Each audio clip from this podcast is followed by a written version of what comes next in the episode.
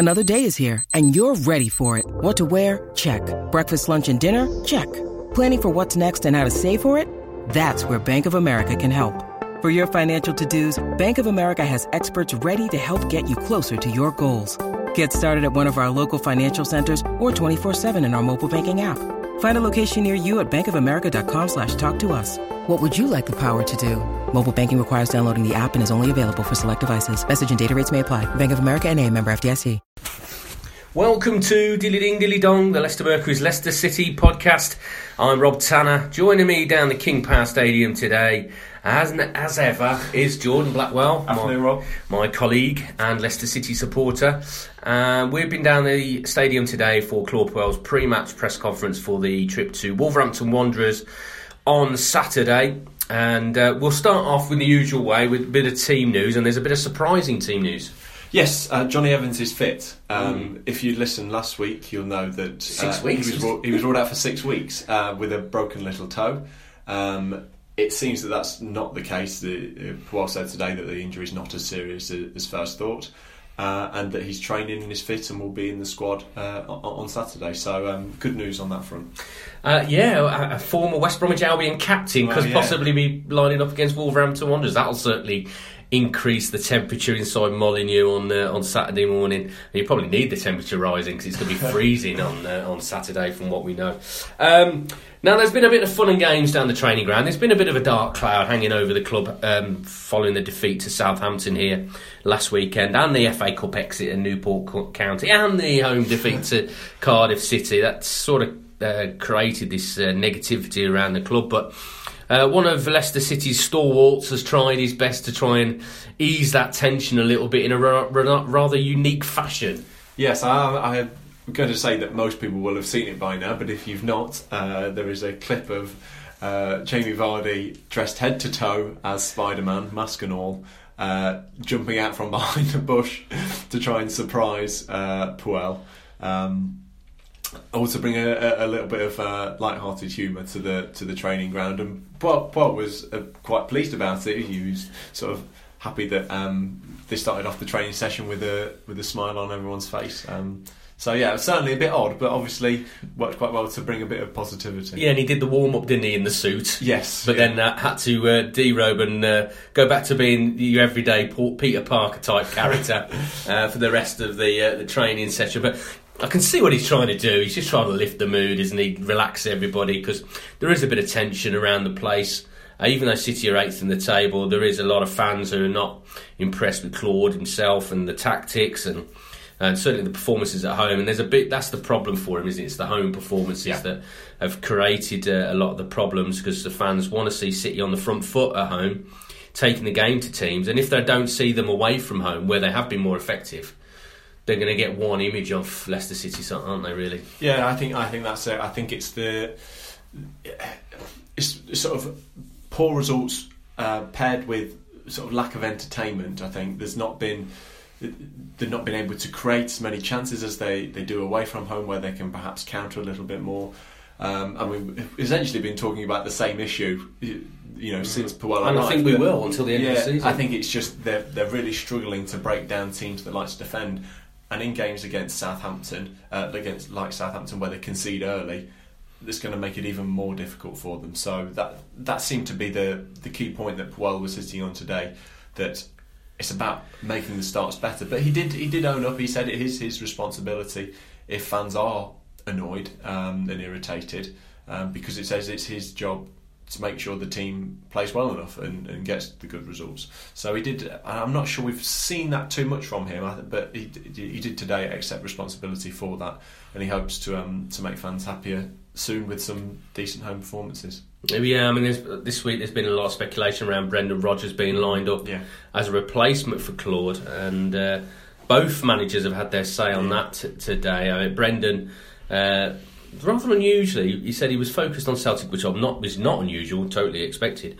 But then he started to talk at length about what a good club Leicester City was, Yeah. which uh, was interesting. uh, that interesting to hear. Adds that. fuel to the fire. Yeah, that it does. It yeah. certainly does. And I personally think feel that he probably thinks it is time for a new challenge, and he probably fancies a Leicester City job. And who wouldn't? Let's be honest. They're a club with, uh, although they've had, experienced um, horrific trauma with the death of the chairman Khun Vichai, they're still a club that's cash rich, a club that's ambitious, a club that's developing the training ground and the stadium. And Claude, let's be, give Claude some credit here. He's building a very young uh, squad that's British based and has got plenty of potential to improve in the future. Yeah, I, I totally understand if, if Rodgers did want it. I know he's being coy about it, but if Rodgers did want the job, I think it's a, a, a good job for any um, manager that wants to, to manage in England and, and and progress because, like you say, they have got they have got that ambition.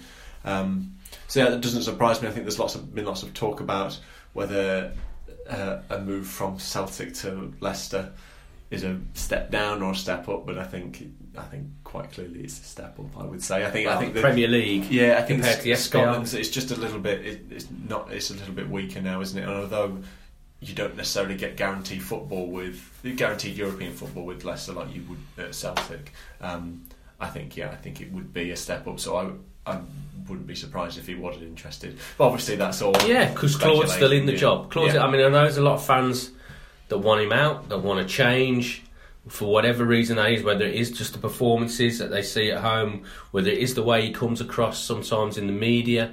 Um, they they they've made their minds up, haven't they? They've um, they've decided they want to change. Uh, it all depends on how big that number grows to, and what sort of and how that sort of frustration manifests itself in the coming weeks because they've got some tricky games coming up.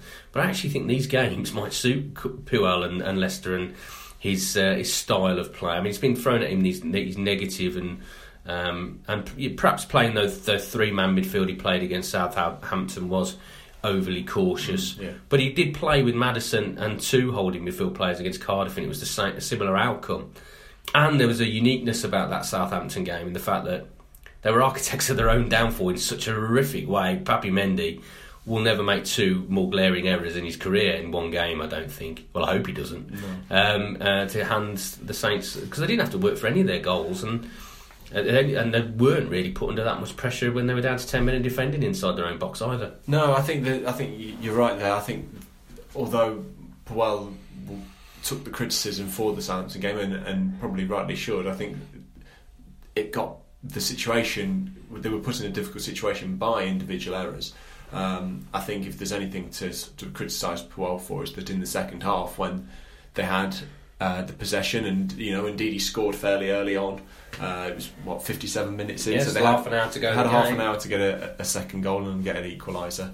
Um, they it was from that point that they didn't create enough chances, and that was the big disappointment. It seemed, I mean, it seemed like such an obvious fix that they, you know, they'd found a, a route in behind. Um, you know, playing wide to Ricardo and him crossing uh, sort of low and hard, mm. um, and they just didn't seem to go for that. They sort of kept dinking the ball in, and Vestergaard and Bednarek would just head it out, and they were sort of camped around the edge of the area, but with nobody really getting on the ball in the area, um, other than maybe Barnes.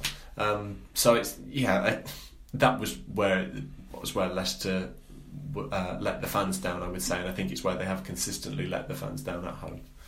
Well, I think a lot of that is down to a lack of experience, uh, and I've said it in the Mercury a few times now. I'd love to see Leicester City bring in somebody not panic buy, not to go and, and break the bank, but bring in somebody with experience playing centre midfield that can keep them calm, keep them composed. Because I just think that's sometimes with youngsters they get so um, uptight about the situation. They'll go for it and they'll just lump balls in the box and they'll try and get bodies in the box, even though sometimes that's not the best way to go about it. You, if you if you just be a bit more measured about it, because if you go into the box, they're going to drag more of their players back in the box, and it just becomes a bit of a mess. And you need to find some space.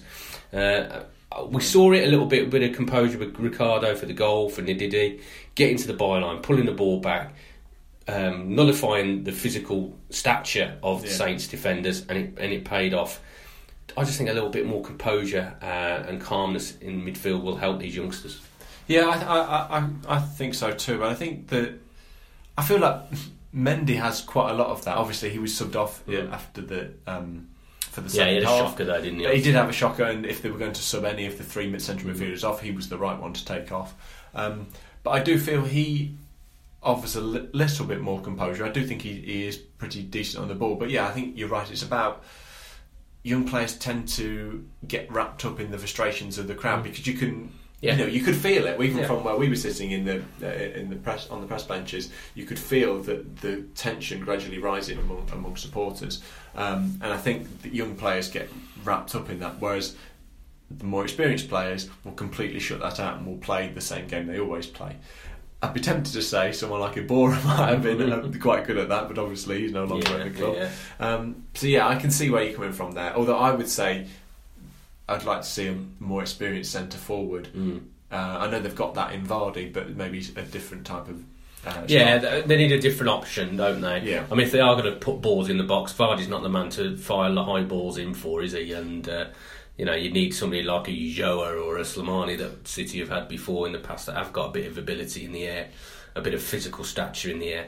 Um, but it was all very, very frustrating. But on that that point about possible new arrivals or the lack of, um, Claude's again been asked about the transfer window, and this is the first time, although he's consistently said they're not really looking to bring anybody in. This is the first time that he said that they're always looking to see if there are possibilities.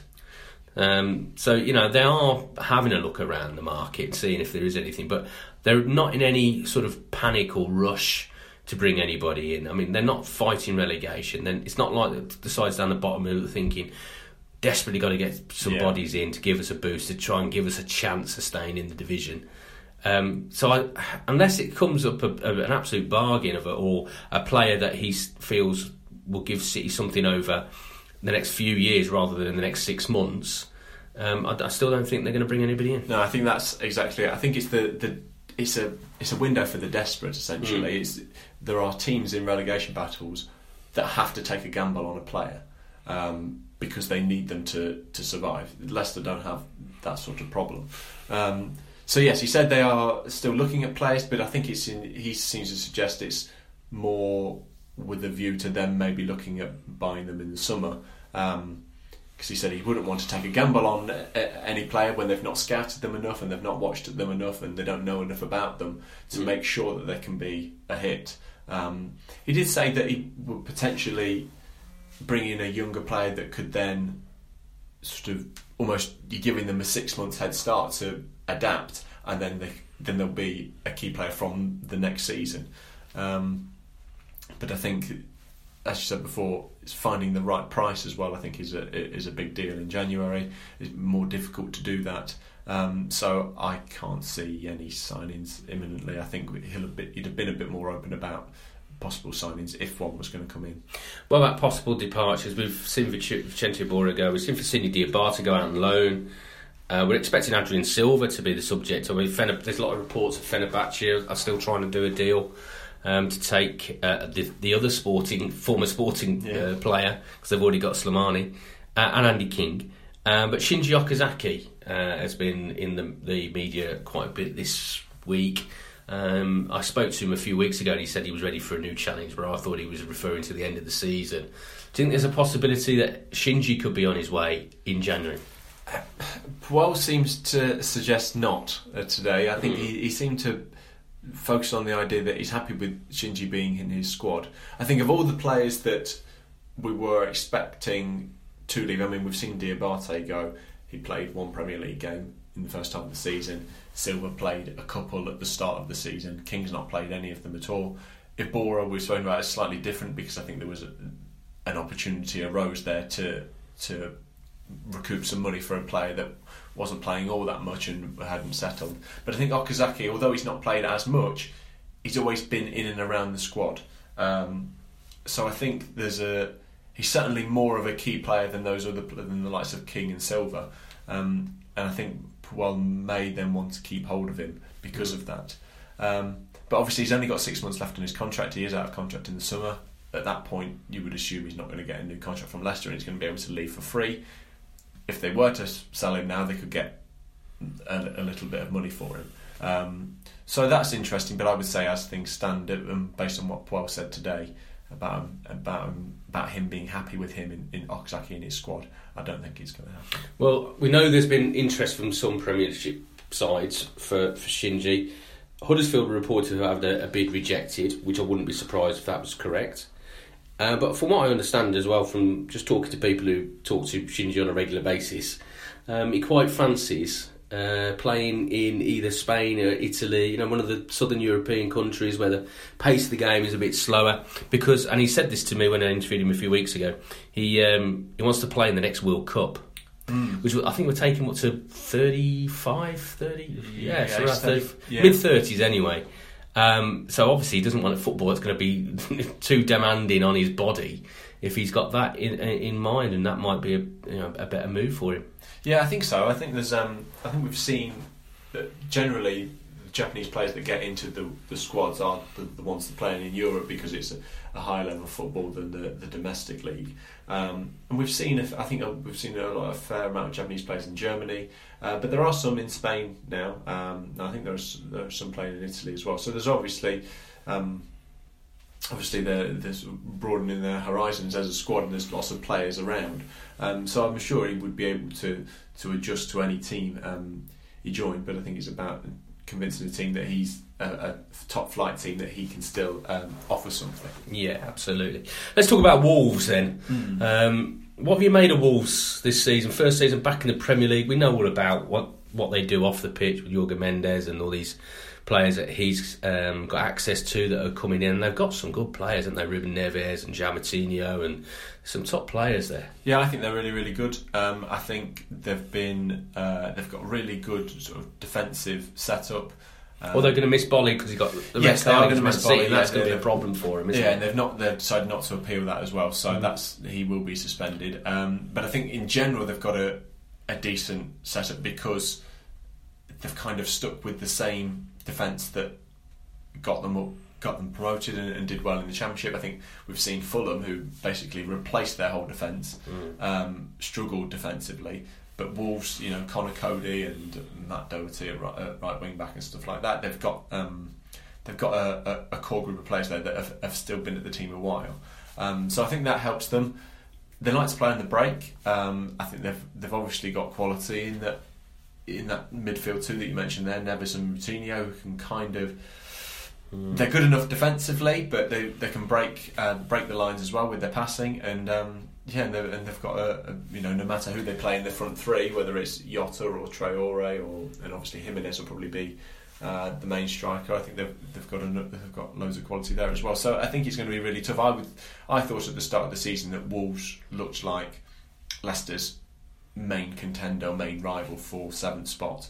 Um, so I, I, think, although it's very tight, I think I would still probably put them uh, uh, as favourite for that. Interesting though that their their season's sort of gone in a similar fashion to Leicester's.